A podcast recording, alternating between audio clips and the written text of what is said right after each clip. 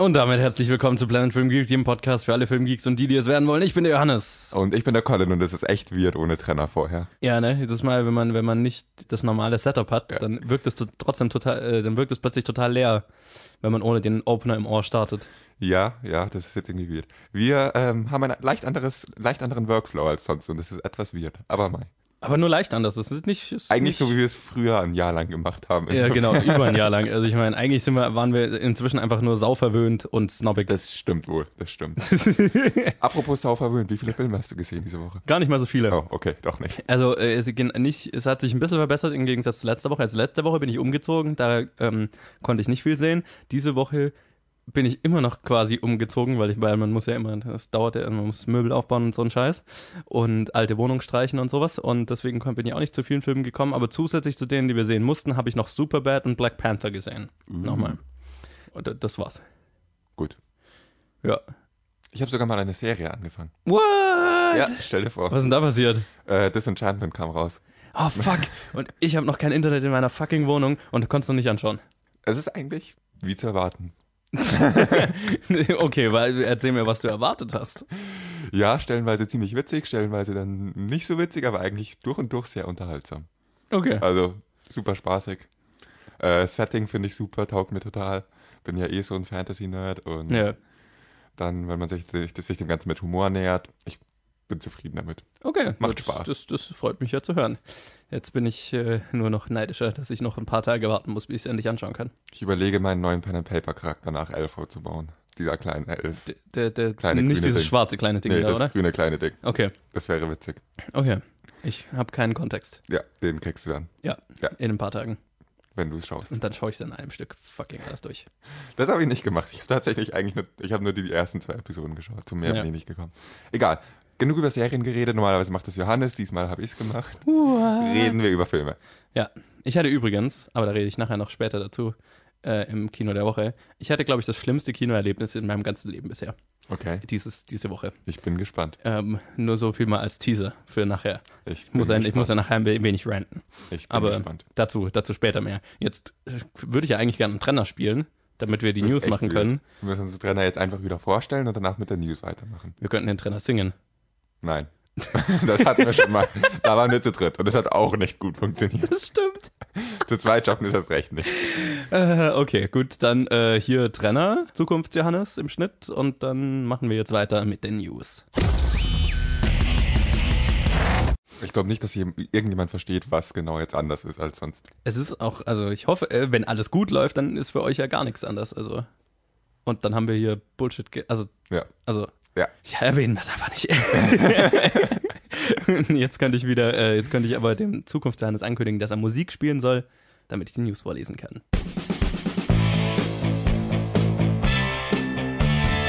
Ja, und äh, du, die, die ganz große Newswoche hast du letzte Woche verpasst und kommst zurück zu nichts. Wir haben ein paar kleine News, die wir kurz abhandeln können, nämlich einmal, dass äh, Tessa Thompson äh, die Hauptrolle in Lady and the Tramp übernehmen wird. Ja, Disneys erster Film für den eigenen Streaming-Service kommt langsam zusammen. Das Remake von Susie und Strolch bzw. Lady and the Tramp hat nun seine weibliche Hauptdarstellerin gefunden. Laut Collider befindet sich Tessa Thompson in den letzten Verhandlungen für die weibliche Hauptrolle. Justin Thoreau wird den männlichen Hauptcharakter sprechen und Benedict Wong den Charakter Bull, die Bulldogge. In unserer zweiten News ist ein Train to Busan Sequel in Arbeit. Ja, 2016's Train to Busan ist einer der erfolgreichsten koreanischen Filme überhaupt. Und äh, so ist es auch nicht verwunderlich, dass ein Sequel anscheinend bereits in Arbeit ist. Laut All K-Pop soll sich das Sequel nicht mehr auf äh, nur einen Zug, sondern auf die gesamte koreanische Halbinsel äh, konzentrieren. Die Dreharbeiten sollen bereits Anfang 2019 beginnen. Und in unserer dritten und letzten News geht es um Wes Andersons neuesten Film. Da gibt es ein paar kleine Infos dazu. Ja, kaum ein Regisseur hat so einen wiedererkennbaren Stil wie Wes Anderson und auch sein nächstes Projekt klingt sofort ziemlich stark nach seinem Stil. Viel ist noch nicht bekannt, aber die französische Seite Südwest berichtet, dass Anderson an einem Musical arbeitet, das in Frankreich zur Zeit des Zweiten Weltkriegs spielt. Da hat sich jemand an Die Hard orientiert, was die ähm, Art des Sequels angeht. Machen wir dasselbe mit einem größeren Setting. Ja. Und dann machen wir dasselbe nochmal mit einem noch. genau. Bin mal gespannt. Ja, also ich, ich war ein großer Fan von Train to Busan. Ich das hatten wir, glaube ich, mal vor einem knappen Jahr jetzt schon, dass du ganz viel im Podcast drüber geredet hast, oder? Ja, ich hatte ihn damals ja im Kino gesehen und der, der lief ja hier nur so als Event-Ding, also an, an mhm. glaube ich, zwei, drei Tagen. Und ich, er war leider synchronisiert, was ich so ein bisschen schade fand, aber ich habe ihn dann halt auf Blu-ray nochmal äh, geholt und ähm, im koreanischen Original gesehen. Ist einfach ein fucking großartiger Zombie-Film. Und ähm, halt in einem ganz, also was ganz anderes, was ich so von klassischen amerikanischen Zombie-Filmen jetzt noch nicht so gewohnt war. Ähm, und deswegen bin ich ziemlich gespannt auf ein Sequel und freue mich auch, wenn der Regisseur äh, da was Neues macht und bin gespannt, was er eben draus macht. Aber äh, das Coole am, am ersten war natürlich dieses Setting, dass es halt in einem Zug gespielt hat. Aber ja, warum nicht? Die Art der Zombies und so weiter ist auf jeden Fall cool und äh, eignet sich auch für ein größeres Setting, denke ich. Wer Johannes ganze Meinung oder ausführlichere Meinung hören möchte zu Train to Busan, irgendwo in Episode 30 bis 60, schätze ich mal. vielleicht auch ein bisschen früher, vielleicht auch ein bisschen später, wahrscheinlich eher nicht später, wahrscheinlich früher. Viel Spaß beim Durchhören. An alle unsere neuen. Zuhörer hier. Jetzt ist eine Gelegenheit, mal die alten Episoden anzuhören. Und zwar zu bingen von ja, Episode äh, Nummer 1. Fangen wir mal bei 10 an. Ja, vielleicht bei 10 kann man anfangen oder so, ja. Gut. Ja, auch zu Wes Andersons neuem Film habe ich nicht so viel zu sagen. Das klingt super nach ihm. Ja. ja. Das ich klingt nach Grand Budapest Hotel, nur halt Frankreich. Genau, ja, ja. absolut, exakt ja. Und, äh, Und ja. Mehr Musik wahrscheinlich. Ja, also äh, nach der Beschreibung auf jeden Fall. Und ich bin mir sicher, Bill Murray ist irgendwo dabei und wahrscheinlich der Rest vom üblichen Cast auch. Ja, wahrscheinlich. Und natürlich sind wir auf jeden Fall gespannt. Und wo ich auch gespannt bin, ist auf den Disney Streaming Service. Das war eine hölzerne Überleitung. Das war eine sehr hölzerne Überleitung. Äh, ja. Und äh, ich weiß nicht, Susi und Strolch ist jetzt nicht unbedingt ein Film, der mich dazu bringt, mir den Streaming-Service dann zu holen, aber. Bei mir jetzt auch nicht. Den habe ich irgendwie als Kind einfach nie gesehen, aber ich glaube schon, dass er eine ziemliche Fanbase hat. Total. Also, ich meine, man kennt so die klassischen Ausschnitte natürlich. Ja. Und äh, Tessa Thompson hat gerade eine ziemliche Karriere, also gut für sie. Mhm. Ja. Auch über Streamingdienste, eigene Streamingdienst für jedes Studio haben wir schon mal geredet. In Episode 90 bis 120. Viel Spaß beim Durchhören, vielleicht ein bisschen früher, vielleicht ein bisschen später. Ich meine, wir sind bei Episode 112 bis 120 oh. ist vielleicht so ein bisschen. Verdammt, du hast recht. Okay, sagen wir Episode 60 bis Episode 90 oder so. Okay. Das ist realistischer. Uh, sure. Und nicht so der Fan davon. Ja, Mai, also wir werden sehen. Ich meine, ja. wenn ein Studio genug Content hat dafür, dann ist es Disney, jetzt vor allem mit Fox dann. Aber ja, schauen wir erstmal. Ich meine, in dem Moment, wo sie die Star Wars-Serie herausbringen, bin ich sowieso da. Also, nee. Wem will ich was vorlügen? Wem will ich was vorlügen? Äh, ja, und das waren auch schon die News dann, ne? Kurz und schmerzlos. Ja. Wenn die News jetzt schon so kurz sind, dann würde ich noch ganz kurz, weil ich mich letzte Woche ewig drüber aufgeregt habe. Die, die News waren ein langes Segment letzte Woche, weil ich so viel zu sagen hatte äh, zu den Oscar-Änderungen. Ähm, da würde ich ganz gerne noch deine kurze Meinung dazu hören, wenn du die abgeben wollen würdest. Ich weiß jetzt nicht, was deine Meinung ist, aber du hast lang geredet und nicht positiv, nehme ich an. Ja. Ich würde das ziemlich genauso unterschreiben, ohne es zu hören. Ich bin echt nicht begeistert davon. Ja. Also kommerzielle Filme oder ja, Filme, die einen großen kommerziellen Erfolg haben, haben ja ihre Bestätigung oder ihren Preis eh darin, dass sie einen großen kommerziellen Erfolg haben. Äh, man muss nicht auf eine Liste schauen und sagen, der Film hat am meisten eingenommen. Hier Preis dafür, dass du am meisten eingenommen hast. Sondern es geht um die Qualität der Filme und die sind oft ganz konträr zu dazu, wie, sie, wie viel sie eingenommen haben. Also ich finde das bescheuert. Schön, dass wir ja. exakt dasselbe gesagt haben. Ja. Das freut mich zu hören. Dann höre ich jetzt auf weiter zu wenn du wirklich genau dasselbe gesagt hast. Im Prinzip, ja. Ja, nee, äh, nicht cool. Ja, okay. Gut, hätten wir das auch erledigt. Und ähm, jetzt sage ich hier wieder Trenner. Und dann machen wir weiter mit der Challenge. Jetzt hätte ich fast jo. Kino der Woche gesagt, weil ich es noch gewohnt war von letzter Woche. Tja, wir können endlich wieder über eine Challenge reden. Yes. Und äh, die kam von Basti und war der Danke, Film Basti. Die Legende von Beowulf oder einfach nur Beowulf im Original und ist unter der Regie von Robert Zemeckis, was ich völlig vergessen hatte, äh, der so Klassiker wie Back to the Future, Forrest Gump, Castaway und so weiter gemacht hat. Und Beowulf. Und Beowulf. und es spielen mit Ray Winstone, Angelina Jolie, Crispin Glover, Robin Wright und viele mehr. Und es ist äh, lustigerweise ist ja ein animierter Film, da können wir mhm. nachher noch ein bisschen drüber ja. reden. Und ich meine, das ist so die Verfilmung der, wie man es sagt, also ersten früh englischsprachigen Sage. Also Beowulf ja. ist die erste Sprache, die so in, einem, in einer Sprache ist, die quasi Englisch ist oder der Vorfahre des heutigen Englisch ist. Also das erste erhaltene Dokument um, oder? Genau, Das erste ja. erhaltene Schriftstück im Altenglischen. Genau, ja. Oder nicht das erste, das älteste. Genau. Und da geht's um äh, den Held Beowulf und der muss äh, das Monster Grendel und dessen Mutter bekämpfen, die äh, Dänemark terrorisieren. Und genau, das ist die Verfilmung und lustigerweise eben in so einem Animationsstil. Ja, Also äh, einer der ersten Motion, Genau. komplett gemotion captureden, also damals wirklich Motion Capture, nicht Ja. Performance Capture, wie wir es heute haben, wo wirklich nur die Bewegungen übernommen wurden und der Rest halt. Also deswegen schaut es auch eigentlich aus wie ein Animationsfilm, mehr oder weniger. Ähm, und Robert Zemeckis hatte das ja mit Polar Express auch schon gemacht. ja genau. Polar Und ich glaube, Polar Express war, früher. War Ja. früher. Ähm, Polar Express habe ich nie gesehen, jetzt habe ich unglaublich Interesse daran, den zu sehen, weil man von dem irgendwie mehr hört als von Beowulf und irgendwie der, man mehr Gutes hört vor allem. Echt? Ich habe von beiden nicht so besonders gut Okay. gehört. Ähm, mit Beowulf hatte ich den ersten Kontakt, äh, tatsächlich kurz nachdem er rauskam, habe ich den, äh, Oh, wow. also sobald er dann auf DVD draußen war, habe ich Mhm. ihn mal mit einem Kumpel angeschaut und wir saßen, ja, wann kam der raus? 2007, das heißt, Sieben, es ja. wird 2008 gewesen sein, da wäre ich 14 gewesen. Wir saßen so da zwischen äh, und haben uns gefragt, ist der animiert? Der ist echt gut animiert, aber irgendwie sieht das ein bisschen weird aus und so. Diese Diskussion, aber das war so ungefähr alles, was in diesem Film hängen geblieben ist. Ja. Weil das alles ist, was in diesem Film eigentlich vorne dran steht. Wie realistisch kann man versuchen, Sachen zu animieren? Wie, wie fotorealistisch kann es wirklich aussehen? Ja. Wie nah können wir an diese Grenze ran? Und äh, ach ja, nebenbei brauchen wir eine Story und Charakter. Das haben wir vielleicht ein bisschen vergessen. also die Beowulf-Geschichte, das ist tatsächlich die einzige Umsetzung, äh, die ich davon kenne, mit Ausnahme von Bastis wunderschönen äh, Kundgebungen davon. Basti ist ein großer Beowulf-Fan. Ah, okay. Und er hat ähm, das mehrmals als Ein-Mann-Theaterstück ins- inszeniert. Oh, wow. Also- Oder Zwei-Mann-Theater. Im Altenglischen? Nein, auf einem Mittelalter-Lager äh, betrunken in zwei Minuten. Also, Okay. ja. Prost. Und abgesehen davon, das ist die einzige Umsetzung, die ich kenne. Und ähm, ich muss sagen, Basti, deins hatte mehr Story und mehr Charakter. ich weiß nicht, wie ging es dir mit dem Film? Ich meine, ich kenn, ich habe jetzt keinen wirklichen Bezug zum Original. Äh, So wie ich das verstanden habe, ist es halt in, in Liedform so ein bisschen, in Versform halt. Ja. Ähm, und auch nicht besonders lang wahrscheinlich. Also ich schätze mal, der Film basiert halt, also ist jetzt, was ich mir erschlossen habe, kann, korrigiert mich, wenn ich falsch liege, basiert jetzt halt auf einem Schriftstück, das halt, keine Ahnung, wie, wie du gesagt hast, in zwei Minuten erzählt ist oder so. Ich dachte eigentlich schon, dass das Schriftstück. Äh, keine Ahnung, ich stand unter dem Eindruck, dass das ein relativ langes Schriftstück wäre. Okay, kann mich auch sein. Ich kenne mich Also- auch gar nicht aus. Ich bin einfach nur davon ausgegangen. Genau, ich bin ja jetzt davon ausgegangen, also keine Ahnung, ich habe jetzt, das habe ich jetzt wie gesagt nicht gelesen, aber ich habe so die nordische Mythologie und so weiter gelesen und die Geschichten darin sind meistens relativ kurz, kurz gehalten und so. So hat es zumindest auf mich auch gewirkt dann im Film, dass es halt auf Film, in Filmform so ein bisschen mehr aufgeblasen werden musste.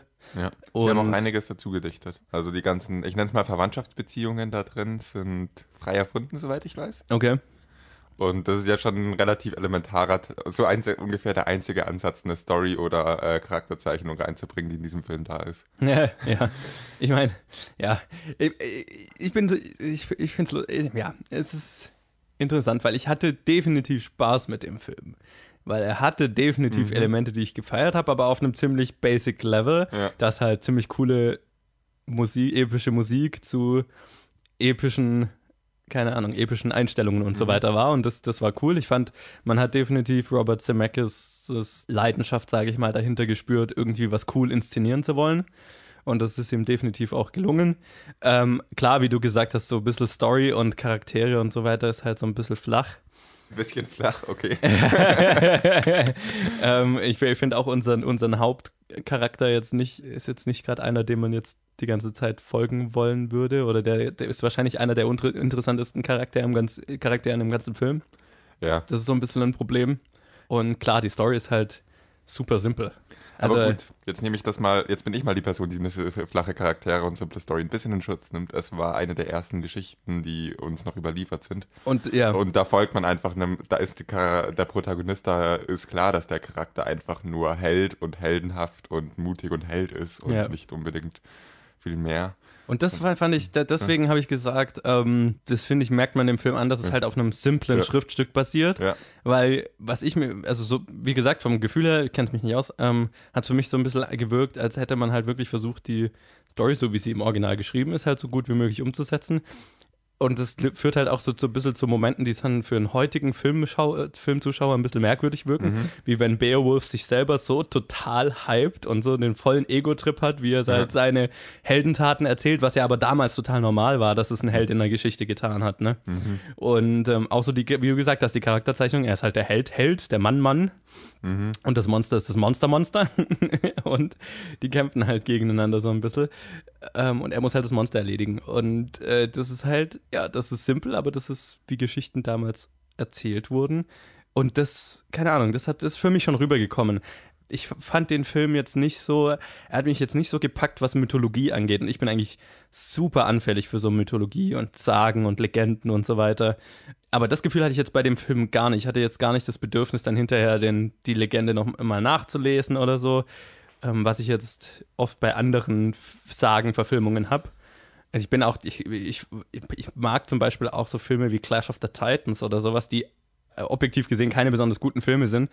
Aber das halt, die stecken halt so voller Mythologie, dass ich halt irgendwie da so ein bisschen mit Spaß haben kann. Und das hatte ich jetzt bei dem Film gar nicht mal so stark, dass ich das Gefühl hatte, uh, da ist eine Mythologie mhm. dahinter, da ist eine Sage dahinter, mit der ich mich mehr beschäftigen will. Und das fand ich so ein bisschen schade. Es wirkte so ein bisschen. Vor allem, weil eine Mythologie und eine Sage dahinter ist, mit der man sich beschäftigt. Ja. ich weiß nicht, wo, ähm, ob es bei dir dasselbe ist wie bei mir. Ich hatte ein Problem, generell in diesen Film reinzukommen oder mich für diesen Film zu interessieren, weil ich, ich weiß nicht, wie ich das ausdrücken muss, ich fand es unglaublich creepy, den anzuschauen. Die, von der Animation? Von der her? Animation her. Okay. Weil das so nah am Fotorealistischen war, aber doch nicht ganz. Mhm. Und okay, erstmal habe ich mich auf logischer Ebene die ganze Zeit damit beschäftigt. Warum machen wir uns die Mühe, äh, Motion Capture zu machen, für wenn 90% der äh, Szenen eh einfach nur Leute sind, die, äh, die gemeinsam trinken oder reden. Gut, für die Action-Szenen hat Sinn gemacht, aber warum machen wir uns die ich habe mir immer bei den Szenen, wo keine große Action war, sondern Dialogszenen oder Leute gefeiert haben, gedacht, warum machen wir uns die Mühe, das Motion Capture zu machen und das dann noch zu animieren? Warum filmen wir es nicht einfach real? Wäre das nicht so viel einfacher? Naja, ich meine, und würde so viel, ja, ja, keine Ahnung. Damit, damit habe ich mich irgendwie immer auf logischer Ebene auseinandergesetzt und sonst fand ich es einfach unglaublich creepy anzuschauen, wie realistisch dieser Film ist, aber wie offensichtlich, also wie realistisch er aussieht, aber wie offensichtlich animiert er trotzdem noch ist. Mhm. Da gab es später, glaube ich, auch noch mal eine Kontroverse drum uh, bei einem anderen Film, äh, Mars Needs Mums oder so. Ich bin mir nicht sicher, ob das der Film ist oder ein anderer, der auch unglaublich realistisch animiert hat, wo die Frage war, wie realistisch kann man animieren, bevor es anfängt, einfach nur echt creepy zu werden. Mhm. Und ich glaube, der Film ist, Beowulf ist da auch ganz nah an der Grenze dran. Und das hat mich irgendwie daran gehindert, mich irgendwie mit irgendwas in diesem Film so zu identifizieren oder näher zu kommen oder mich mehr dafür zu interessieren. Ja, ich habe danach schon die, mir nochmal ein bisschen über die Beowulf-Sage durchgelesen. Aber das kam jetzt nicht aus dem Interesse von dem Film, sondern eher daher, ich habe jetzt diesen Film zweimal gesehen und irgendwie, ja, wollte ich mal einfach wissen, was, was an diesem Film ist der Film und was daran ist die ursprüngliche Sage. Ja. Mhm. Also es war jetzt weniger, dass der Film wirklich das Interesse geweckt hat, mehr darüber zu wissen. Das war jetzt irgendwie ein langer Rant oder nicht Rant, lange Überlegung, die zu nicht viel geführt hat. Ich fand den Film creepy. Okay, finde ich interessant, weil ich, ich fand die Animation in dem Film jetzt nicht besonders realistisch. Ich fand eher, also halt aus heutiger Sicht, klar, ich glaube damals, wenn man ihn 2007 gesehen ja, hat. Daran erinnere ich mich eben auch noch ganz stark. Dann ist es halt wirklich so, wow, das kann man machen. Ja. Und ich glaube, das ist auch der Grund, warum es gemacht wurde. Es ja. wurde, es ist ein technisches Experiment. Ja. Es ist ein technisches Experiment. Genau. Ich glaube, das, das, das ist, was es ist. Ähm, und ich bin mir ziemlich sicher, dass Experimente wie diese, die braucht man auch in der Filmbranche, damit sich, damit Technologie vorangetrieben wird.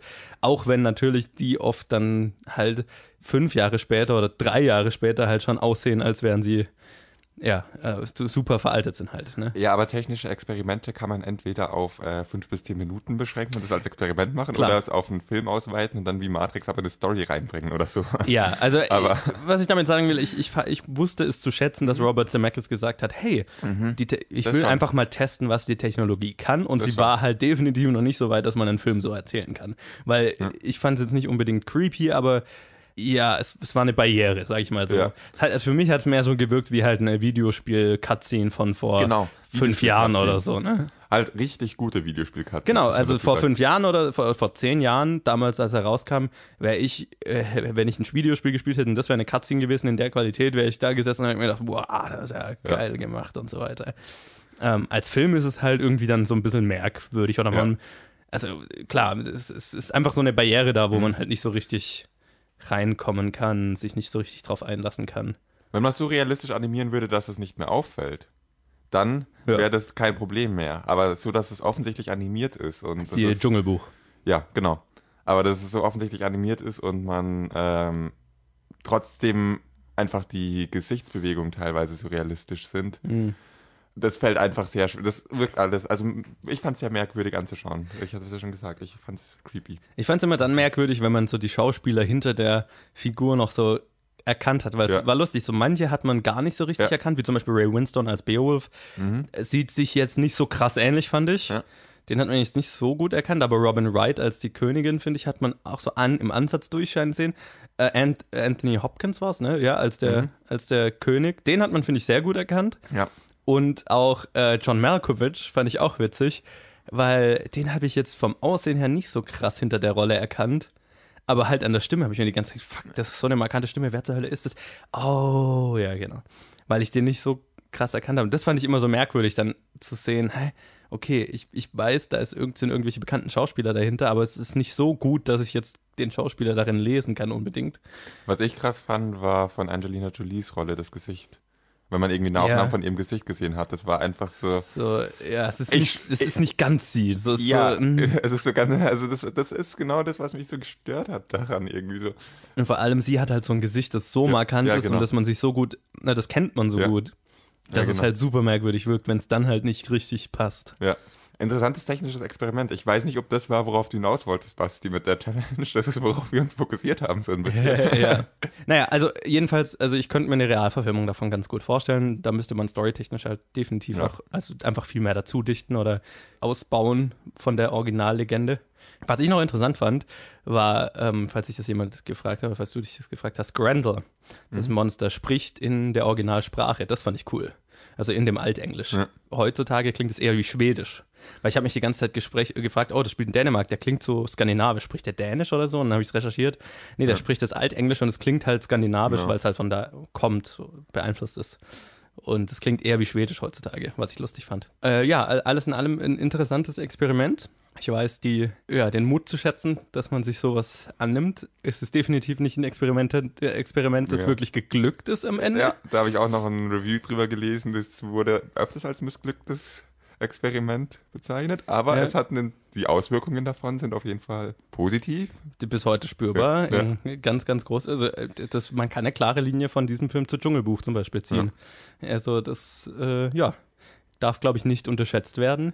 Ich finde es gut, ihn jetzt mal gesehen zu haben, weil, ich, wie gesagt, ich hatte ihn ja damals, als er rauskam, hatte ich ihn mal auf dem Schirm Mhm. und habe mir immer gedacht, fuck, den müsste ich mal anschauen.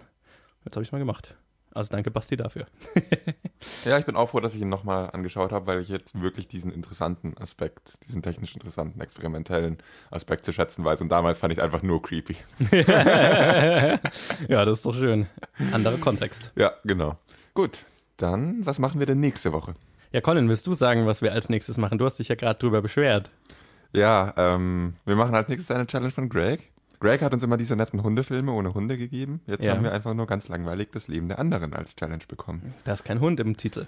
Das ist äh, auf einer langen Liste von Greg, die wir noch haben, mit ganz viel, Do äh, was war's, Dog Samurai, äh, Man Bites Dog und so Ja. weiter, fällt das Leben der anderen ein bisschen raus. Ja. Aber wir haben ihn beide auf DVD und äh, haben Lust, ihn anzuschauen und drüber zu reden. Also, Genau, also es hat einfach gerade gut Ja. gepasst, also warum nicht? Ja, warum nicht? Wir, wir haben noch genug Dog-Filme von ihm, dass wir. Und Greg, wenn dich das stört, dann bleib konsequent. Ja, genau. Können wir ja nichts dafür, wenn du uns was anderes aufgibst, verdammt nochmal. Äh, dann besprechen wir das Leben der anderen nächste Woche in der Challenge. So, und jetzt machen wir weiter mit dem Kino der Woche und bequatschen die Filme. Bequatschen, besprechen die Filme, die vergangene Woche rauskamen. Das war eine ganze Menge und wir haben halt die zwei prominentesten geschaut. Ja. Ich habe einfach auch nicht mehr geschafft. Äh, war schon ein Wunder, dass ich die zwei überhaupt geschafft habe, hintereinander zu sehen. Ich habe überlegt, ob ich mir ähm, irgendwas statt Equalizer antun soll, aber die andere Liste war jetzt auch nicht. Ich meine, ich So, hätte gern ja. Teen Titans Go gesehen, aber da Ja, der hat mich ich- auch nicht so angesprochen. wusste jetzt nicht, in, Also- ich habe gar nicht geschaut, in wie vielen Kinos das der überhaupt lief und so. Insofern, ich glaube, wir haben dieselben beiden Filme gesehen. Mit welchem wollen wir anfangen? Ja, ich meine, wir könnten mit dem kleineren anfangen, der uns definitiv das süßeste Cover beschert hat, das wir seit langem haben. Du kannst doch nicht Denzel Washington Fu erschießen lassen. Das habe ich gar nicht gemacht, Mann. Die, die sitzen Du hast es absichtlich so angeordnet. Nie und nimmer. Lüg nicht. Vielleicht ein besser. ja, äh, Winnie the Pooh, nee, Christopher Robin, was, was, was, was, über was reden wir? Christopher Robin. Robin ist unter der Regie von Mark Foster, der World War C und ein Quantum Trost gemacht hat. Und spielen mit Ewan McGregor, Haley Atwell, Braun Carmichael und viele mehr. Und äh, der Film handelt von einem erwachsenen und sehr businessigen Christopher Robin, der seine alten Freunde aus dem 100-Morgenwald wieder trifft, die ihm dann dabei helfen, die Freude an seinem Leben, in seinem Leben wiederzufinden. Colin, du hast dich definitiv mehr auf diesen Film gefreut. Äh, jetzt schon eine ganze Weile. Äh, erzähl mir, wie du Christopher, ich will die ganze Zeit Goodbye Christopher Robin sagen. Ja, ja, ja. Und das ist ein gigantisches Problem, dass die so nah aneinander rauskamen. Ich weiß nicht, ob es ein Problem ist. Ich fand es irgendwie lustig. Ja, ich fand's sehr weird und sehr makaber, dann diese Version von Christopher Robin zu sehen. Die halt einfach so die Message von Christopher, von Goodbye Christopher Robin gesehen, zur Kenntnis genommen, in Mülleimer geschmissen hat und dann sich die Welt gemacht hat, wie es ihnen passt. also, das war so ein bisschen hart. Ich, ich, ich habe mir Ja. halt gedacht, okay, das eine ist der reale Christopher Robin, das andere ist der fiktionale Christopher ist Robin. So, ja. Disney, wir haben eine schöne Welt, Christopher Robin. ja. In der wir auch ein paar Tatsachen mal wieder verdrehen, äh, aber das war ja klar. Ich habe mich trotzdem ein bisschen sehr darüber aufgeregt, dass plötzlich irgendwie der Vater von Christopher Robin gestorben ist, als er noch auf der Schule war und so weiter. Oh, Das da habe ich gar nicht dran gedacht. Das Stimmt. waren so ein paar Sachen, wo ich mir einfach dachte, komm, das ist doch kein Aufwand, sich da das ist doch nicht mal. Naja, wie auch immer, genug gerantet. Vor dem Nee. Hintergrund von Goodbye Christopher Robin fand ich es teilweise ein bisschen makaber, diesen Film anzuschauen, immer, wenn man zu sehr dran denkt. Aber wenn man nicht zu sehr an Goodbye Christopher Robin denkt, ist es eigentlich ein ziemlich süßer Film. Wir haben lebendige Kuscheltiere, die durch, eine, die durch London laufen teilweise, die durch 100 Morgenwald laufen. Ähm, die Story ist rosarot schön, typisch Disney. Es ist eine unglaublich typische Disney-Story. Oh ja, sehr. Vor allem das Ende ist dann nochmal umso mehr Disney. Aber das Ende war dann wieder fast ein bisschen schmerzhaft Disney. Aber sonst ist es einfach nett anzuschauen. Der Charakter von Christopher Robin war mir, ist mir dann nie wirklich, fand ich nicht, nie so gelungen. Vielleicht liegt es auch daran, dass ich immer zu sehr an den Realen gedacht habe. Also mit dem konnte ich mich nicht so verbinden, aber die unterschiedlichen Tiere sind halt super umgesetzt. Also Puh, äh, es ist einfach super als äh, dieser dämlich philosophische Bär. Ich muss auch an der Stelle kurz sagen, das Design fand ich jetzt auf den Plakaten immer so ein bisschen merkwürdig. Funktioniert super im Film, fand ich. So dieses, dass sie tatsächlich lebendige Kuscheltiere sind Ja. im Prinzip. Ja, funktioniert für mich nicht in der ersten Szene, in der sie auftauchen, nicht in der ersten Sequenz. Mhm. Da fand ich es weird, aber dann später im Film passt sehr gut rein. Also die Tiere sind einfach alle genau das, was man erwartet hat, genau das, was man sich gewünscht hat, gut umgesetzte Versionen von der Vorlage. Und es ist ein verdammt süßer Film. Er ist jetzt nicht großartig spannend, er, aber er ist süß, er ist nett, er ist lustig. Wie ging's dir damit? Ja, also ich glaube, ich muss mich dem anschließen. Ich bin so ein bisschen hin und her gerissen, was der Film angeht. Also äh, einmal, ich hatte jetzt nicht ein Problem, Goodbye Christopher Robin von dem Film zu trennen. Das hatte ich jetzt nicht so Schwierigkeiten wie du tatsächlich. Ähm, deswegen ist mir gar nicht aufgefallen, ach ja, dem sein Vater ist ja gar nicht so früh gestorben, bla bla bla. Aber ähm, ja, ich, ich fand den Film definitiv sehr süß.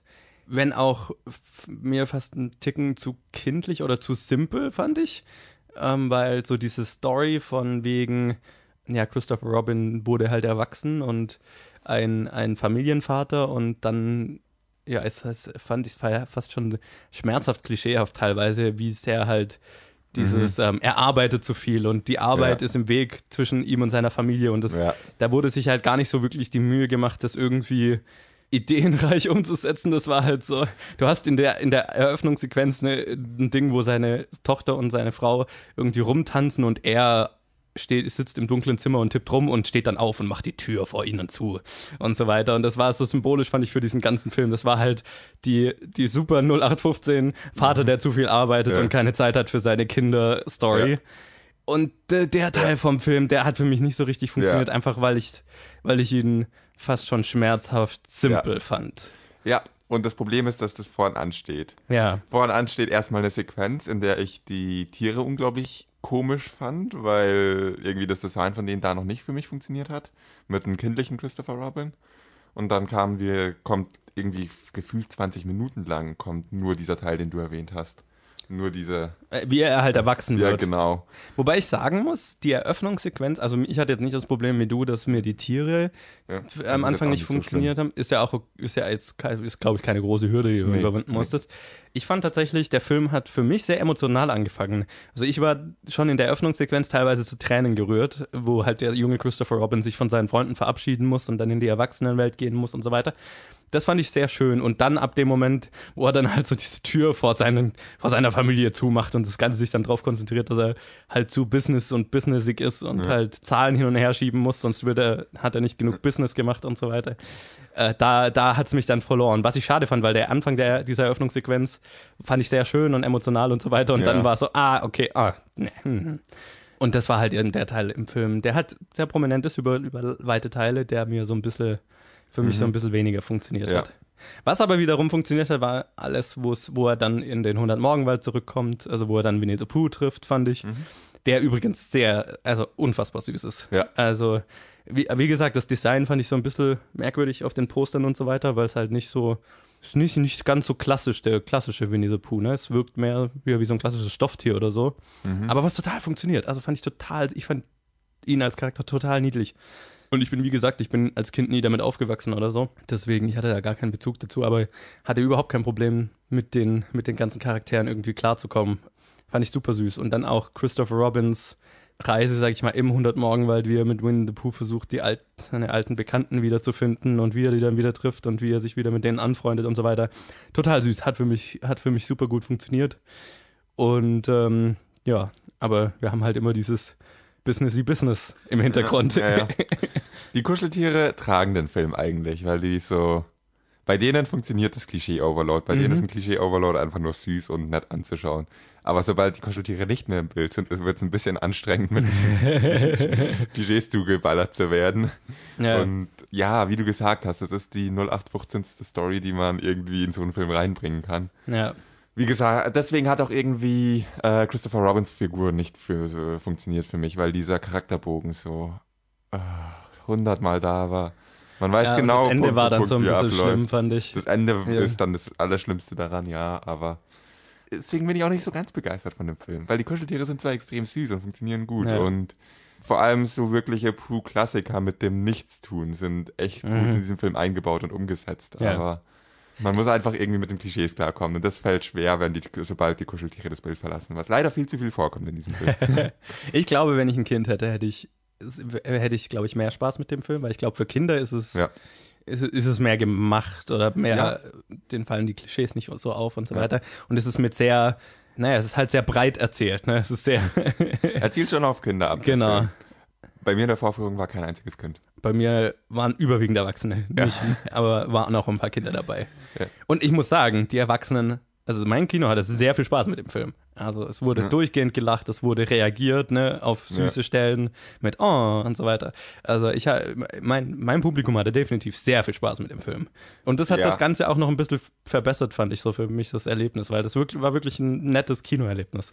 Also der Film wusste schon, was so die nostalgischen Pooh-Elemente sind, auf die man sich um, die unbedingt rein müssen, Das damit auch, auch, die. Erwachsenen einfach nur ihre fünf unterschiedlichen äh, Nostalgiestellen haben, die sie erwartet haben, auf die sie gewartet haben und dann sind sie glücklich. Und Die aber auch funktionieren, wenn Ja. man eben die Nostalgie nicht hat, wie, weil wie gesagt, ich hab, hatte nie was mit Pooh zu tun Ja. und diese Stellen haben trotzdem für mich sehr Ja. gut funktioniert. Also ich kannte zum Beispiel diese ganzen Pooh-Zitate mit dem Nichtstun und so weiter, die kannte ich ja noch gar nicht. ja. Aber sie haben auch so gut für mich funktioniert. Ich finde die Ansichten, also deswegen ist auch ein Grund, warum ich das so, warum ich Pooh eigentlich doch sehr gerne mag, so als Idee ist, dass das so eine Kinderstory ist, aber einige intelligente Ideen mitverarbeitet, auf Mhm. sehr abstrakte Weise, aber auf interessante, auf interessante Weise. Vor allem, bestes Beispiel ist eben dieses Nichtstun. Mhm. Das ist ein Element, das in jeder Pooh-Geschichte irgendwo vorkommt. Mhm. Und das fand ich hier einfach sehr gut umgesetzt. Ja. Es ist nicht nur so, dass äh, den, dem Film bewusster Pooh muss irgendwann diese Zitate bringen, sondern sie waren dann auch einigermaßen in der Story eingearbeitet, hatten ihren Sinn. Mhm. Gut, was wieder, was daraus geworden ist, war dann wieder voll Klischee überladen, wie der ganze Film, aber Mai, okay. Ja, Es ist so ein, ja, wenn man Kinder hat, für Kinder ist der Film super, wenn man Nostalgie hat, ist der Film super.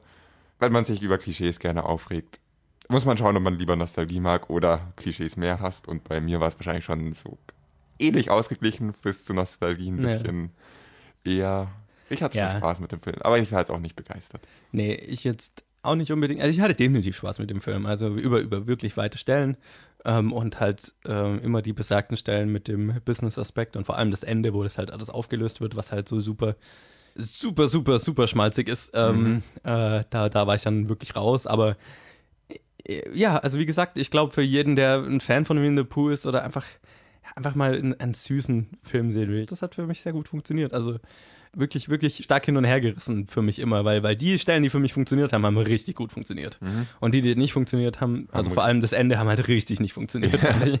Aber wie gesagt, je jünger man ist, ich glaube, desto besser funktioniert es. Und wenn man Kinder hat, dann kann man, glaube ich, noch mal mehr Spaß damit haben, weil man dann mit den Kindern zusammen was schaut und so weiter, sich drüber unterhalten kann. Ist vielleicht auch bestimmt total süß. Ähm, also von, ich würde den Film schon empfehlen. Ich habe nur noch eine Frage. Wenn man am Wochenende Golf spielen geht, obwohl man behauptet, man arbeitet, warum nimmt man dann seine Golfschläger und Golfbälle danach am Montag mit ins Büro? Ja, ich habe mir auch, ge- äh, ja, wie, gesagt, das Ende ist, ja. Gut, nächster Film, oder? Hell ja. So, jetzt habe ich gerade gesagt, ich hatte mit äh, Christopher Robin ein super süßes Kinoerlebnis. Ich hatte bei Equalizer 2 wahrscheinlich das schlimmste Kinoerlebnis, das ich jemals hatte. Das will ich im Voraus sagen, weil es vielleicht meine Meinung zu dem Film ein bisschen beeinflussen könnte, weil ich von dem Film nur stellenweise immer mal wieder was mitbekommen habe. Oder schon immer wieder was mitbekommen habe. Aber in meiner Vorstellung kam nach 15 Minuten oder 20 Minuten eine riesige Gruppe Teenager rein, die von irgendeiner Party kamen oder sowas und haben sich im Kino einfach breit gemacht und haben quasi das ganze Kino wie ihr fucking Wohnzimmer behandelt. Über den gesamten Film gequatscht, ständig hin und her gerannt, sich Popcorn und so weiter geholt, äh, am Handy rumgespielt, laut, Handys auf laut gehabt und egal wie viel man mit ihnen gequatscht hat oder wie viel man sie angeschrien hat, ja, es wurde halt nichts gemacht. Sie wurden auch nicht rausgeschmissen und es ging so weit, dass gegen Ende des Films fast eine Schlägerei im Kino ausgebrochen wo ist. Also nur mal so als äh, kleine als Auch kleine Warnung. Schmeißt mal Leute raus. Ja, Also, also ein bisschen mehr Durchsetzungsvermögen vom Kino hätte ich mir ganz gerne gewünscht. Und mein Problem ist dann immer, wenn sowas passiert, ich kann dann auch nicht, also selbst wenn dann mal eine Weile ruhig war oder so, ich konnte dann jetzt, ich habe dann echt Probleme, dann wieder in den Film reinzukommen. Also wenn du die ganze Zeit rausgerissen wirst immer wieder, dann ist halt irgendwann vorbei. So viel als, als äh, Prequel zu unserem Review zu The Equalizer 2. Hey, wie geht's? Ich bin äh, der Fahrer, der Ihre Freundin nach Hause gefahren hat. Keine Freundin, Mann. Eine Praktikantin. Ah, Sie fragen nicht, ob sie gut angekommen ist? Ist sie gut angekommen? Nein. Sie ist im Krankenhaus, wo ihr gerade der Magen ausgepumpt wird. Wie heißt das Mädchen? Das wissen Sie nicht, oder? Okay. Normalerweise würde ich Ihnen jetzt die Chance geben, das Richtige zu tun, aber heute nicht. Heute will ich all Ihre Kameras, Handys, alles, womit Sie gefilmt haben, was Sie ihr vorhin angetan haben. Du hast halt an die falsche Tür geklopft, Opa. mein Pre- Prequel, ich kann dich, glaube ich, beruhigen. Ich hatte keine so unangenehme Erfahrung, aber bin auch nicht so wirklich in den Film reingekommen. Also weiß ich nicht, ob du da wirklich so viel verpasst hast. Okay, dann wäre doch mal meine Frage zum Anfang, oh, beziehungsweise ich sag mal kurz. Ich, ich wollte gerade fragen, von wem ist denn der Film? Wer spielt mit? Genau, also geht's? der äh, The, Equali I- blablabla, The Equalizer 2 ist unter der Regie von Antoine Fuqua, der auch den ersten Equalizer gemacht hat, Training Day, The Magnificent Seven, den wir auch damals besprochen haben und so. Und es spielt mit Denzel Washington, Pedro Pascal, Ashton Sanders und viele mehr. Und in dem Film geht Robert McCall mal wieder auf einen Rachefeldzug, nachdem seine einzige Freundin ermordet wird. Ja, äh, dann frage ich dich noch mal zum Anfang, ähm, hast du den ersten mal gesehen? Nein. Okay, Damals hatten wir noch keinen Podcast, der mich gezwungen hat, diesen Film zu sehen. Hast du den ersten gesehen? Ich habe ihn mir vor kurzem mal angeschaut, Ja. weil ich mir gedacht habe, okay, wenn wir den zweiten schon besprechen, dann schaue ich doch mal den ersten an. Ähm, und war kein besonders großer Fan des ersten. Okay. Ähm, habe aber das Gefühl, der zweite ist besser. Oh. Ähm, Oh. aber dann fang du doch mal an und sag mir, wie du den zweiten fandest. Ich hatte die Hoffnung, dass der erste ein bisschen besser funktioniert. Also, fangen wir mal mit der Synopsis an, die du angesprochen hast. D- Das ist schon die Story des Films. Es fängt aber erst nach äh, 35 Minuten oder so an. Und davor kriegen wir äh, random Szenen hintereinander, in denen der Equalizer zeigt, wie badass er ist. Vor allem, wir kriegen, Ja. wir haben, der, der Film hat zwei Intros. Im Ja. Prinzip. Das fand ich Ja, lustig. erstmal hat er zwei Intros. Eins ist okay. Das zweite, das genau dasselbe nochmal macht, ist ein bisschen unnötig.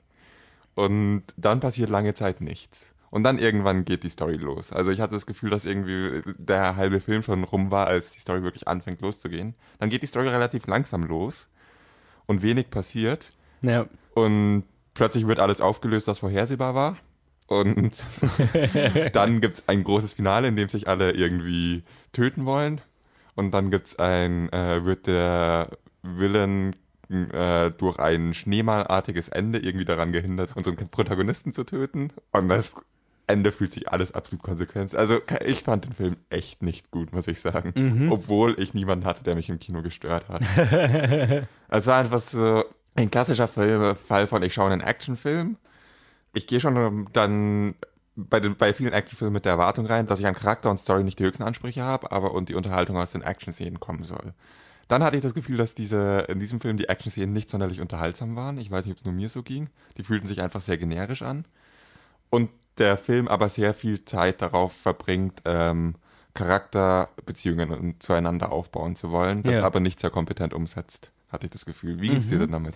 Ja, das fand ich auch interessant, weil das hat der erste definitiv nicht. Der erste ist das, was du, glaube ich, befürchtet hast, ja. sage ich mal. Der erste ja. ist wirklich straightforward der Robert McCall sitzt jeden Abend in einem Café, liest ein Buch und unterhält sich halt mit den Leuten dort. Und eine davon ist so eine Prostituierte, mit der er sich immer unterhält. Und dann ist er halt einem, eines Abends Zeuge davon, wie die verprügelt und in ein Auto geschleppt wird.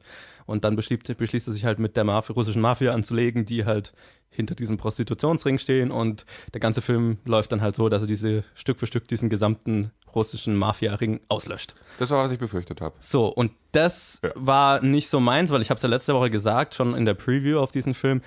Ich bin gerade so ein bisschen über dieses Genre von einem super militärtrainierten Einzelgänger, der halt irgendwie Rache äh, oder das Gesetz in die eigene Hand nimmt. Das irgendwie, das ist ein Genre, da konnte ich früher mehr mit anfangen. In letzter Zeit bin ich das so ein bisschen leid, muss ich sagen. Ja. Ich weiß nicht warum, ich weiß nicht, was sich geändert hat, aber Zu irgendwie. Viele Filme davon, die alle sehr ähnlich sind. Möglich, irgendwie ist es, bin ich das, ja, ist es gerade nicht mehr so ein Genre, dem ich so viel abgewinnen kann. Und deswegen hat mir der erste wirklich nicht so getaugt.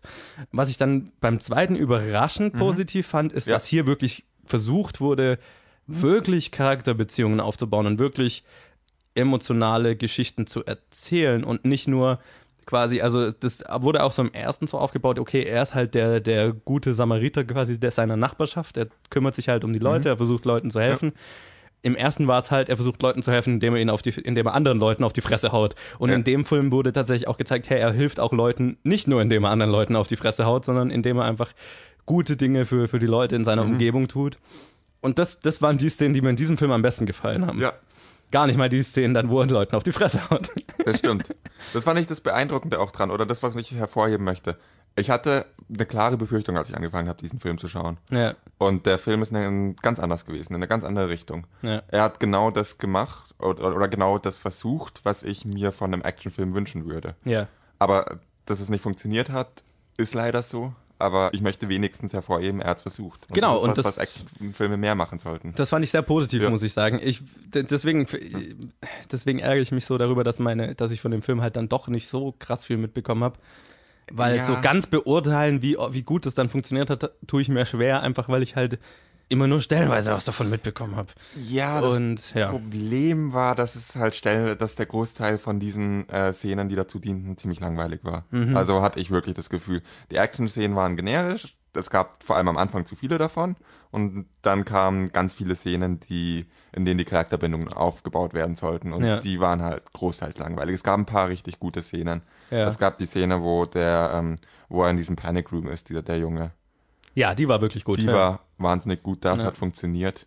Da hat eigentlich alles dran funktioniert. Da war die Spannung da, die sowohl die Beziehung zwischen ähm, zwischen Denzel Washington und äh, dem Villain, die hat funktioniert genauso wie die wie die gleichzeitig mit äh, dem Jungen, der im Panic Room sitzt. Genau, da kann man sagen, also das ist ja auch kein Spoiler, ähm, der er kümmert sich um so einen ja. Jungen aus der Nachbarschaft, der ja. halt talentierter Maler wäre theoretisch, ja. aber der halt mit so einer Gang was zu tun hat. In, ja. Und ähm, da gibt es auch eine andere Szene, ja. wo er ihn bei dieser Gang mal rausholt, die ich wirklich gut fand, wo auch Denzel Washington, fand ich, mal so ein bisschen zeigen kann, was für ein guter Schauspieler er eigentlich auch ist, wo ihm so ein bisschen ja. eine Rede hält. Ja, wo er so. wirklich reingeht und ihn rausholt, das fand ich eine ziemlich schwer anzuschauen, ziemlich cringy Szene, aber der mhm. Dialog darauf im Gang, genau, der war ziemlich so die, gut. Die, die Lehr, die Lehr, also ne, die Mentor, ja. Äh, Situation ja. sozusagen. Das war für mich auch die Storyline, die für mich am besten funktioniert hat ja. in dem Film und die eigentlich nicht wirklich was mit der Hauptstoryline zu tun hat. Mhm. Aber das wäre eigentlich der Film, den ich fast lieber gesehen hätte, sagen wir es mal so, ähm, weil weil das fand ich wirklich gut. Ähm, Und das, das, weißt du, das hatte eine emotionale Tiefe und so weiter. Ähm, ja, ich, ich hatte auch das Gefühl, tatsächlich, da stimme ich dir zu, dass der Film wirklich sehr lange gebraucht hat, um wirklich Ja. reinzukommen, weil es, Ja. ich habe mich schon irgendwann dann gefragt, laut der Synopsis, die ich gelesen habe, wird er irgendwie seine beste Freundin gekillt und dann beginnt, geht er auf einen Rachefeldzug. Das braucht aber lang, bis Ja. da irgendwas passiert. Ja. also vielleicht so ein bisschen uneben, so Mhm. von der von der Erzählweise her, habe ich mir dann gedacht. Ja. Es ist wirklich schwer, viel mehr drüber zu sagen. Als dieser Film hat, hat, was, hat wirklich versucht, mehr, mehr Story und mehr Charakter reinzubringen als ein gewöhnlicher Actionfilm. Ja. Aber er hat halt leider nicht geschafft. Und seine Versuche, genau das zu machen, sind leider großteils darin geendet, dass es einfach langweilig war anzuschauen und äh, man sich gefragt hat, wann passiert denn endlich was. Ja. Und das ist sehr schade, weil ich ähm, erstmal ziemlich positiv überrascht war davon, dass der Film versucht, äh, nicht nur Leuten auf die Fresse zu hauen, Ja, sondern ja. wirklich Charaktere zu haben. Und das war, hat, hatte gehofft, dass es besser funktioniert und war am Ende leider enttäuscht. Am Ende, glaube ich, ist halt jetzt ein Film rausgekommen, der niemanden so wirklich, äh, der, der die Erwartung von niemandem so wirklich erfüllt. Die Leute, die in der Hoffnung reingehen, ganz viel Denzel Washington verprügelt irgendwie Leute anzuschauen, die haben dann Spaß mit den zwei Intros und dem Finale, aber dazwischen ist noch einmal eine Szene, Ja. in der Action ist, aber sonst nix. Ja. Und die Leute, die irgendwie sich mehr von den Charakteren erhoffen, das funktioniert halt auch nicht. Und am Ende ist niemand zufrieden mit dem Film, glaube ich. Ja, am Ende ist vielleicht alles so ein bisschen halbgar. Ja. Also Ja. jede, jegliche, jede, naja, jeder Teil des Films, sagen wir mal. Ja. Aber ich Ähm, schätze wirklich den Versuch. Ich, ja. ich schätze den Versuch, äh, dass das ein potenziell sehr guter Film hätte werden können. Ja. Was ich interessant fand, weil ich fand es so merkwürdig, dass der erste das ja eigentlich gar nicht Mhm. mal so wirklich hatte, sondern der erste wirklich straightforward das war, was man halt sich so erwarten würde. Und, Und- sonst die ganzen Filme von dem Regisseur eigentlich straightforward sind, was man erwarten würde, finde ich. Ja, es ist interessant und ich, Mhm. ich weiß es wirklich zu schätzen. Ich fand auch, es hat für mich in Stellen funktioniert. Mhm. Also wie gesagt, diese Storyline mit dem Jungen und so weiter hatte definitiv emotionale Momente und, und hat emotional gut funktioniert. Ich fand auch den Villain gar nicht mal schlecht. Ist jetzt nicht der, natürlich nicht der, der tiefgründigste und beste Villain aller Zeiten, aber auch nicht so flach wie jetzt äh, halt die russische Mafia im ersten, sage ich mal, die halt nur böse gucken und Russisch sprechen. Sondern Er hat eine Motivation. er hat eine Motivation Ja, und die Motivation ist einfach, Ja. aber er hat eine Motivation. Genau, die Motivation ist sehr simpel, aber er hat eine Motivation und vor allem es gibt so ein, ein gewisses Dilemma halt, weil eine Szene, wo, der, wo er, wo die beiden sich unterhalten, halt bei dem Villain zu Hause stattfindet, bei seiner Familie und seinen zwei Kindern. Und du weißt, okay, wenn das irgendwann zu dem Ende kommt, zu dem es quasi kommen muss, dann verlieren die Kinder quasi ihren Vater. Ja, das war, das war so eine exemplarische Szene von, der Ansatz ist gut, die Idee ist gut, in der Umsetzung kommt das nicht rüber, hatte ich das Mhm. Ja. Gefühl. Wenn man da ein bisschen drauf geachtet hat, hat man erkannt, wofür diese Szene in diesem Film, welche Funktion sie in diesem Film hat. Ja. Aber wenn man einfach nur diesen Film schaut, würde das nicht rüberkommen. Das wäre mehr so, kam das mehr erst, oder oberflächlich kam das mehr so als Hindernis für mich rüber, warum sie sich nicht gleich an die Kehle gehen Ja, genau. und nicht so wirklich diese diese Prinzipien, die der die Denzel Washingtons Charakter da hat oder das wofür er steht, dass Ja. er das irgendwie, dass das im Konflikt damit steht, seine, äh, die Kinder gegen sein. Also Genau, und äh, Das- das, das fand ich schade, dass das am Ende dann nicht auch wieder Ja, aufgegriffen genau. wurde, weil am Ende, also die, die Familie ist halt in dieser einen Ja. Szene dabei, aber am Ende hat, hindert es Denzel Washingtons, also Ja. hindert es den Charakter jetzt auch nicht wirklich dran, den am Ende halt zu killen. Da Spoiler stand- Alert, also da stand eine gute Idee auf dem Whiteboard irgendwann mal beim Brainstorming. Das Ja. wurde in eine Szene verarbeitet, abgehakt und nicht mal so gut umgesetzt. Das ist leider das Problem. Aber die Idee war gut. Potenzial wäre da gewesen und das ist mehr, als ich von diesem Film erwartet habe. ja. Aber es wurde halt nicht ausgeschöpft. Genau. Und das ist schade. Und am Ende muss ich halt sagen, ich war doch dann positiv überrascht, eben weil ich den ersten im, im Hinterkopf Ja. hatte. Gut, ich dachte, der erste wäre wahrscheinlich mehr so ein ähm, konsequentes Paket, wo es zusammenpasst. Das nicht unbedingt mein, mein persönlicher Geschmack ist, sondern das halt einfach ein, dann der zusammenhängende oder der wirklich in sich funktionierende Genre-Action-Film ist. Das ist er, glaube ich. Ja. Weil ich glaube, wenn man so ein Fan von einfach diesen Actionfilmen ist, wo halt ein Ja. trainierter Typ Ja. Sich mit einem äh, halt mit einem bösen Kartell oder was auch immer anlegt und sie halt alle der Reihe nach umbringt, das ist dann der erste. Dann der erste ist wirklich dann als Paket wahrscheinlich total stimmig. ja.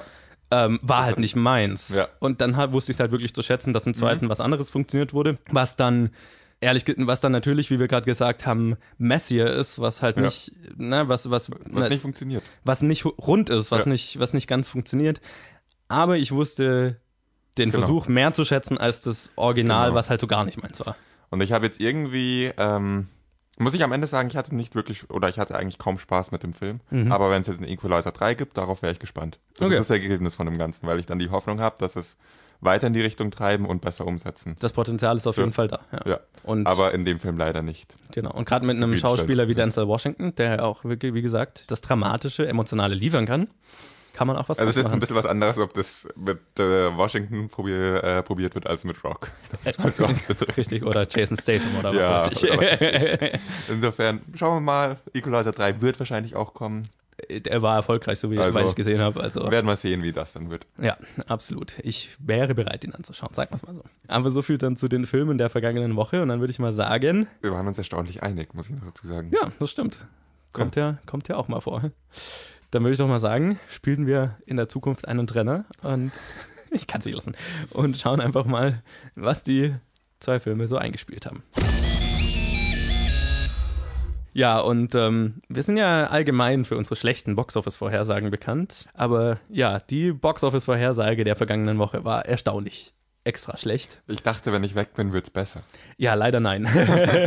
ich freue mich, dass du wieder da bist und vielleicht wieder mehr Qualität in die Boxoffice-Vorhersage reinbringen kannst. Hier ist der richtige Moment, äh, hier ist der richtige Moment, um zu sagen, wir haben, sind echt nicht gut in dem Segment. Wenn ihr besser seid, schickt uns eure Vorhersagen. ihr gewinnt ein signiertes Foto, wenn ihr uns schlagt. Genau, man kann es nicht oft genug sagen. Doch, eigentlich habe ich schon oft genug gesagt, aber Zu oft vielleicht. Ähm, also, ja, ich habe die Boxoffice-Vorhersage gewonnen, aber mit einem von fünf richtigen.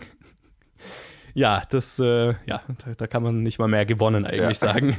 ihr habt Nur- beide verloren. Du hast weniger verloren. Genau, ich habe ein Stück weniger verloren als Max. Ähm, und es lag vor allem daran, dass wir beide Christopher Robin, also ich ganz gehörig überschätzt habe und Max ihn ein bisschen zu, zu hoch eingeordnet hat. Ähm, und er hat ihn auf Platz 5 eingeordnet. Ja, die Top 5 diese Woche schaut wie folgt aus. Auf Platz 1 schafft es die Equalizer. Das hätte ich dem gar nicht mal zugetraut. Das hat keiner von uns dem zugetraut. Wir hatten beide Mission Impossible auf Platz 1. Äh, die Equalizer schafft 1,6 Millionen einzunehmen. Ähm, ist ein bisschen schlechter als der erste noch, aber ein definitiv sehr solides Ergebnis. Ähm, auf Platz 2 ist dann in seiner dritten Woche Mission Impossible Fallout, wie zu erwarten, mit 1,3 Millionen. Der hatte letzte Woche 2,2 Millionen. Aber nachdem der von vorletzter Woche auf letzte Woche so wenig gefallen ist, hätte ich gar nicht gedacht, dass der so verhältnismäßig für seine Verhältnisse, sagen wir mal, stark fällt diese Woche. Oder halt einen normalen Abfall hat diese Woche. Das fand ich ein bisschen überraschend. Ähm, auf Platz 3 ist dann in der zweiten Woche Mag mit 925.000. Der hatte letzte Woche 1,4 Millionen, also äh, 1,6 Millionen sogar. Äh, also die meisten Filme haben diese Woche einen ziemlichen Abfall gehabt. Dann auf Platz 4 in seiner fünften Woche Mamma Mia Here We Go Again mit 920.000. Der hatte letzte Woche 1,4 Millionen. Das ist für den der größte Abfall, seit er rausgekommen ist. Was ich auch interessant fand. Und dann haben wir auf Platz 5 in der zweiten Woche das Sauerkrautkoma mit 760.000. Der hatte letzte Woche 1,3 Millionen. Der hat wahrscheinlich den größten Abfall, wenn ich das richtig sehe, diese Woche. Aber ja, auch der Film, dadurch, dass der letzte Woche ja schon so krass stark gestartet ist, dürfte da, glaube ich, keiner eine Träne drüber verlieren. Ja, Christopher Robin, wie ihr gesehen habt, äh, ist nicht in den Top 5 gelandet. Der schafft es nur auf Platz 7 mit 630.000. Das finde ich eher schwach. Das ist überraschend. Ja. Das ist wirklich überraschend. Ja, keine Ahnung, kann auch sein, der lief nicht in so vielen Kinos, was mich aber wundern würde, weil Winnie the Pooh ist ja auch hierzulande groß. Also, Ja, also warum lief der nicht in vielen Kinos? Wo war der, keine Ahnung, Genau. wo war der Punkt? Die Vorführung, in der ich war, war voll. Also, ja, Christopher Robin kam und ging wieder. Überrascht war. Christopher Robin. Entschuldigung. Hör auf, Der war wirklich gut. hör auf. Danke. Ja, so viel zu den Einspielergebnissen, würde ich mal sagen. Jetzt habe ich keinen Kommentar. Ich bin auch schon irgendwie in Gedanken bei der Vorhersage für nächste Woche. Ah ja, so, so. Aber- Dann äh, spiele ich doch mal einen Trenner und Wir schauen, was heute rauskommt. yes. Ja, und diese Woche ist mal wieder so eine Woche, wo einfach eine ganze Menge Filme rauskommen, wo ich mir auch schwer tue zu sagen, ja, den besprechen wir auf jeden Fall den besprechen wir nicht, weil Also ich habe zwei eindeutige, oder ich habe einen ganz eindeutigen Favoriten. Äh, wir haben, glaube ich, beide den ganz klaren Favoriten. Und einen, ähm, den ich sehr gerne sehen möchte. Ja, und der vielleicht größte Film, wenn ich, wenn ich das so sehe, ist wahrscheinlich Crazy Rich Asians oder in Deutsch heißt er nur Crazy Rich. Weil sich irgendjemand gedacht hat, wenn man noch Asians hinten dran sitzt, dann sind die Deutschen verwirrt oder so. Keine Ahnung. ich weiß nicht, warum man das dann weglässt. Weil rassistische Vorwürfe, keine Ahnung. Keine und Ahnung. dann geht man ins Kino und sieht einen Film, der über Crazy Rich Asians geht.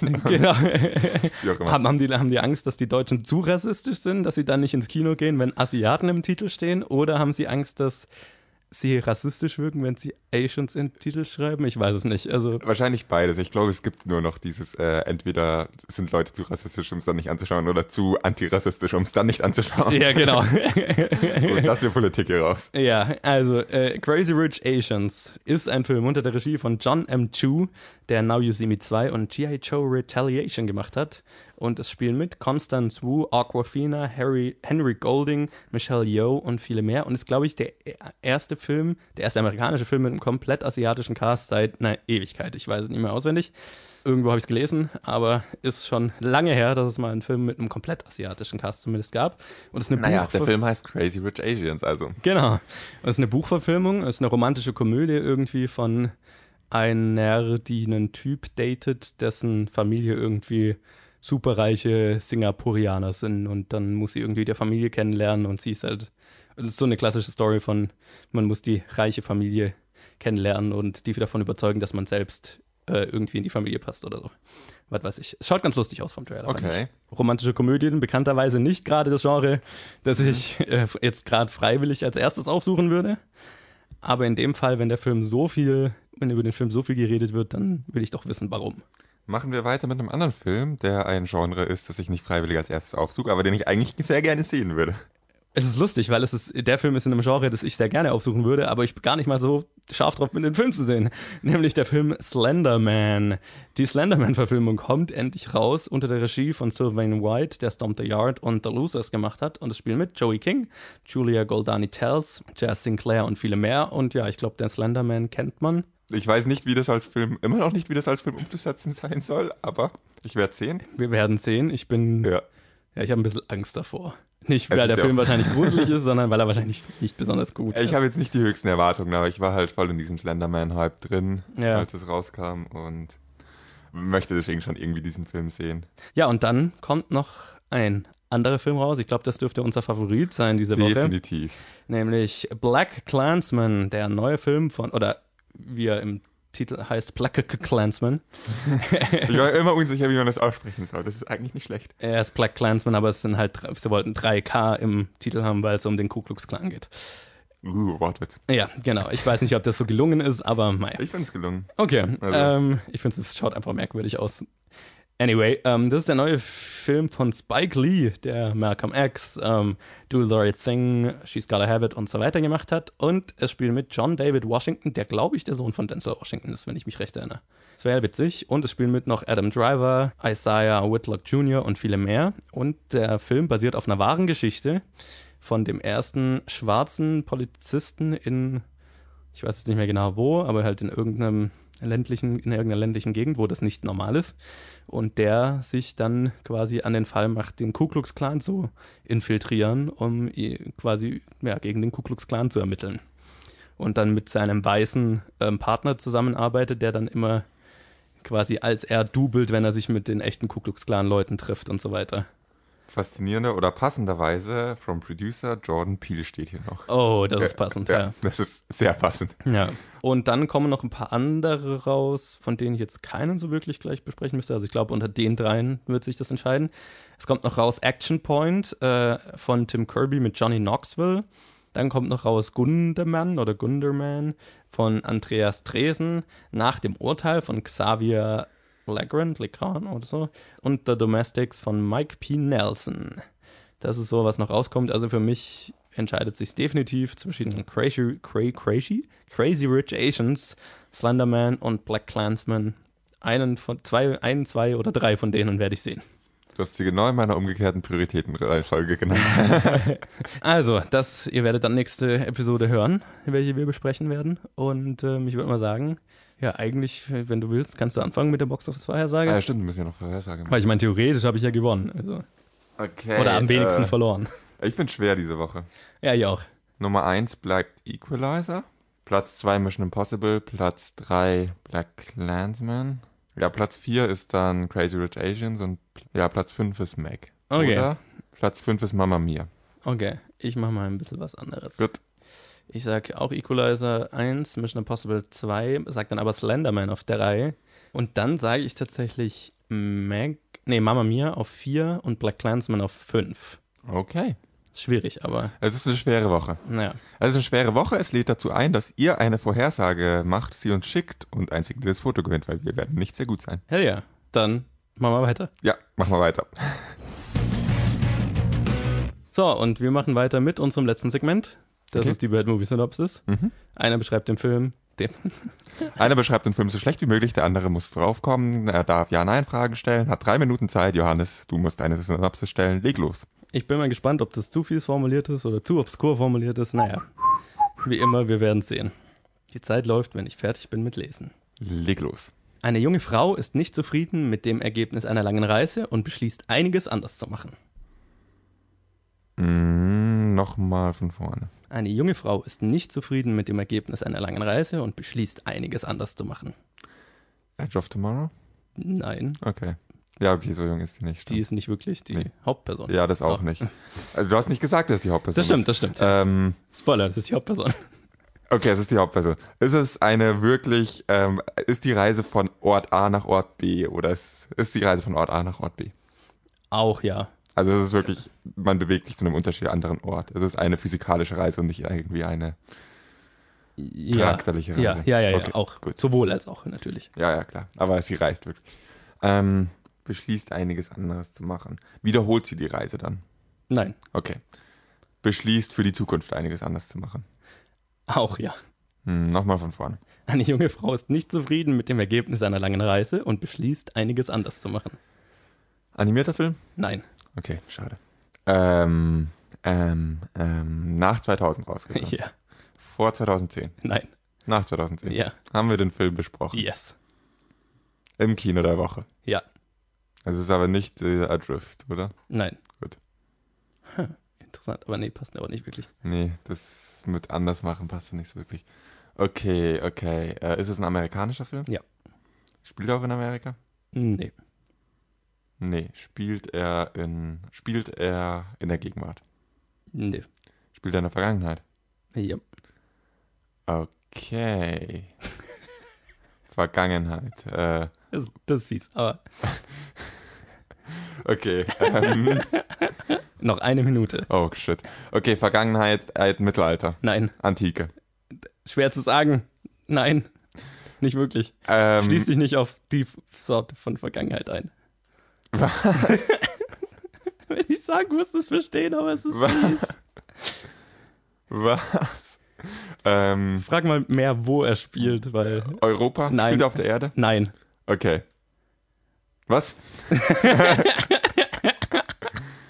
Nochmal von vorne. Eine junge Frau ist nicht zufrieden mit dem Ergebnis einer langen Reise und beschließt, danach einiges anders zu machen. Ähm, Star Wars Episode 8. Ja.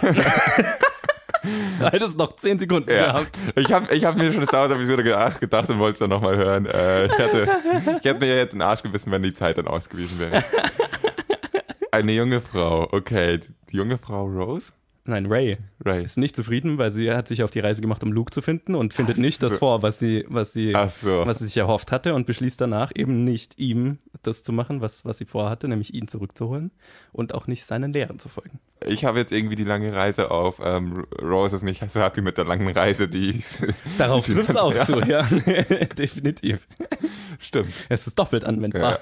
Ja. ja, ich bin jetzt über die Rose Story draufgekommen. Ja. Und dann könnt ihr nicht, jetzt könnt ihr nicht mehr sagen, dass die Rose Story zu nichts nutzt. Wenigstens für die Movie Ja. Synopsis. Ja, schön. ja, gut, das ist gut, dass ich noch draufgekommen bin. Sehr beruhigend. Sehr Was? beruhigend. Das mit der Vergangenheit war fies. ah, schön. Ja, genau. Ich finde, a long time ago. Also, Ja, ja, ja, ist ja, du hast absolut recht. Deswegen ist, äh, deswegen ist ja auch ähm, Star Wars kein Science-Fiction-Film, sondern ein Fantasy-Film. Richtig, genau. Ja. Nicht, nur, nicht nur deswegen. Auch Nicht- wegen der ja, Struktur und allem. Auch Aber, wegen anderen Sachen, ja, aber Gut. unter anderem. Wollen wir einen Trenner spielen und hier fertig machen? Wir können auch noch länger darüber reden, warum Star Wars Trenner. kein Science-Fiction Das war Episode Film ist. 112 von Planet Film Geek. Äh, vielen Dank fürs Zuhören. Ich hoffe, ihr hattet Spaß und hört nächste Woche wieder zu. Und wenn es euch gefallen hat, dann lasst uns wie immer eine Bewertung und ein Review da, wo ihr uns hört. Und auf Facebook und Twitter könnt ihr uns erreichen, jeweils unter Planet Film Geek. Uns Challenges geben, eure Meinung zum Film und so weiter mitteilen. Und eure, eure Vorhersagen abgeben, wenn ihr ein signiertes Foto gewinnen wollt. richtig. Und wenn ihr das alles tut, dann hören wir uns nächste Woche. Bis dann. Tschüss. Tschüss. Hasta la vista. Ich möchte das letzte Wort haben. Okay. Gut.